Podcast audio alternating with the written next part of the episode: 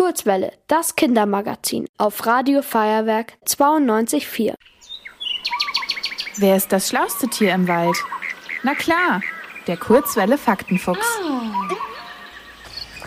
Leise und unauffällig tapst er nachts durch die Wälder der australischen Insel Neuguinea, der Edinburgh Langschnaubeligel. Das kleine Tier heißt so, weil es vor 60 Jahren vom Naturforscher David Attenborough entdeckt wurde. Bis zum 10. November 2023 galt das Tier als ausgestorben, denn es wurde seit seiner Entdeckung nicht mehr gesehen.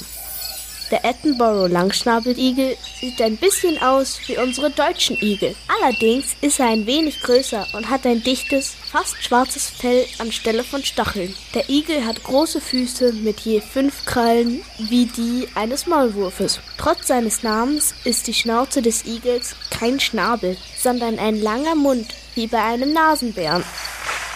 Seine lange Schnauze nutzt der Igel, um im Boden nach Würmern zu graben. Über das Verhalten des Langschnabeligels ist noch nicht so viel bekannt, aber ForscherInnen vermuten, dass er sich tagsüber in seinen Bau zurückzieht und nachts nach Futter sucht. Der Edinburgh Langschnabeligel ist ein Säugetier, aber anders als beispielsweise Katzen, Hunde oder unsere deutschen Igel legt er Eier. Damit ist er zusammen mit dem Schnabeltier das einzige Säugetier, das seine Kinder so bekommt.